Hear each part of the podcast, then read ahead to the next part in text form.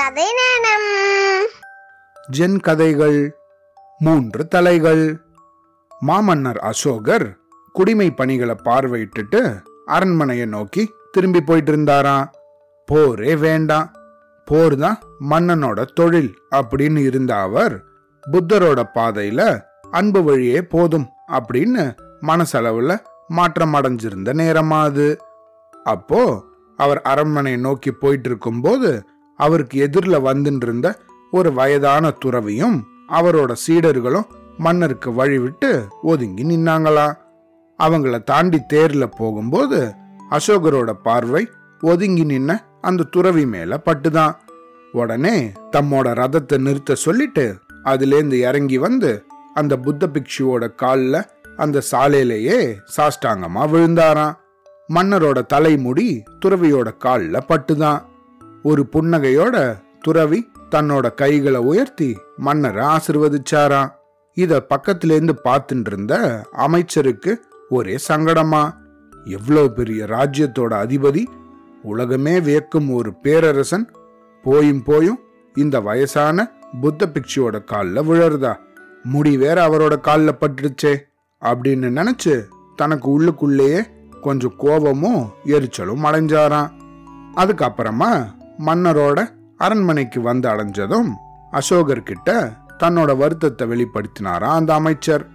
அவரோட பேச்சை கேட்ட மன்னர் சிரிச்சாராம் ஆனா அமைச்சரோட கேள்விக்கு பதில் சொல்லலையா. அவர்கிட்டேருந்து ஒரு விசித்திரமான உத்தரவு வந்துதான் மந்திரியாரே ஒரு ஆட்டுத்தலை ஒரு புலித்தலை ஒரு மனுஷனோட தலை. இது மூணும் எனக்கு உடனே வேண்டும். ஏற்பாடு பண்ணுங்கள் அப்படின்னு சொன்னாரா மன்னர். நாம என்ன சொல்லிட்டு இருக்கோம் இவர் என்ன உத்தரவிட்டு இருக்காரு அப்படின்னு தனக்கு உள்ளுக்குள்ளேயே ஒரு திகைப்போட அந்த கட்டளையை ஏத்துண்டு தன்னோட ஏவல் ஆட்களை விட்டு நாடெங்கும் இந்த மூன்று தலைகளையும் கொண்டு வர சொன்னானா அந்த அமைச்சர்.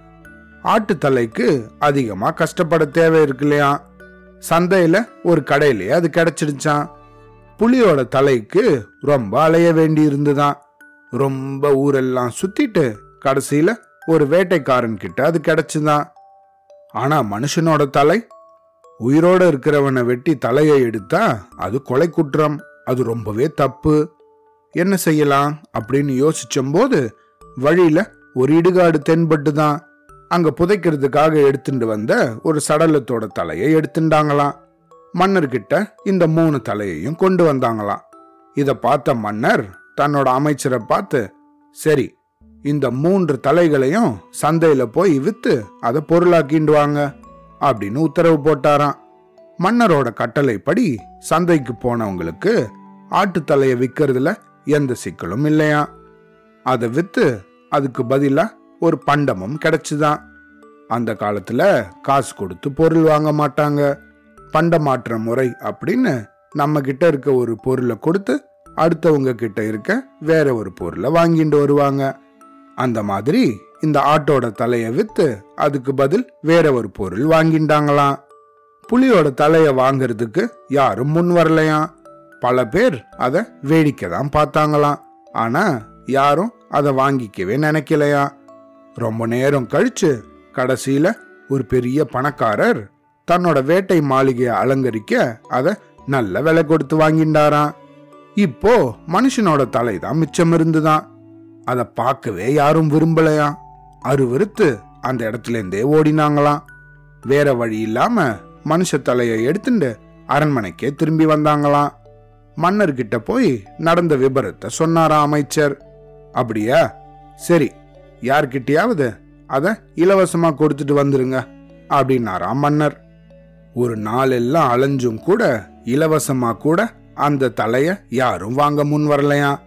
பொறுத்து பொறுத்து பார்த்துட்டு திருப்பியும் அரண்மனைக்கே திரும்பி வந்து நடந்த விஷயத்த மன்னர்கிட்ட சொன்னாராம் அமைச்சர். விஷயத்தை கேள்விப்பட்ட அசோக மன்னர் புன்சிரிப்போட மந்திரியாரே நடந்த இந்த விஷயங்கள்லேருந்து நீங்க தெரிஞ்சின்ற விஷயம் என்ன? அப்படின்னு கேட்டாராம். அமைச்சர் எந்த பதிலும் சொல்லாம மௌனமா நின்றுருந்தாராம் உடனே அசோக மன்னர் மனிதனோட உயிர் தன் உடலை விட்டு போயிட்டா இந்த உடம்புக்கு மரியாதை ஏது? சக மனுஷன் தானே? அவனோட தலையை வாங்கி வச்சுக்கலாம் தானே? ஆனா நடைமுறையில இலவசமா கொடுத்தாலும் அருவருத்து ஓடுறாங்க. இதை யாரும் தொடக்கூட மாட்டாங்க. இருந்தாலும் இந்த உடம்பு உயிரும் துடிப்புமா இருக்கும்போது என்னென்ன ஆட்டம் போடுது? இறந்த பிறகு நமக்கு மதிப்பில்லை அப்படிங்கிறது நமக்கு தெரியும்.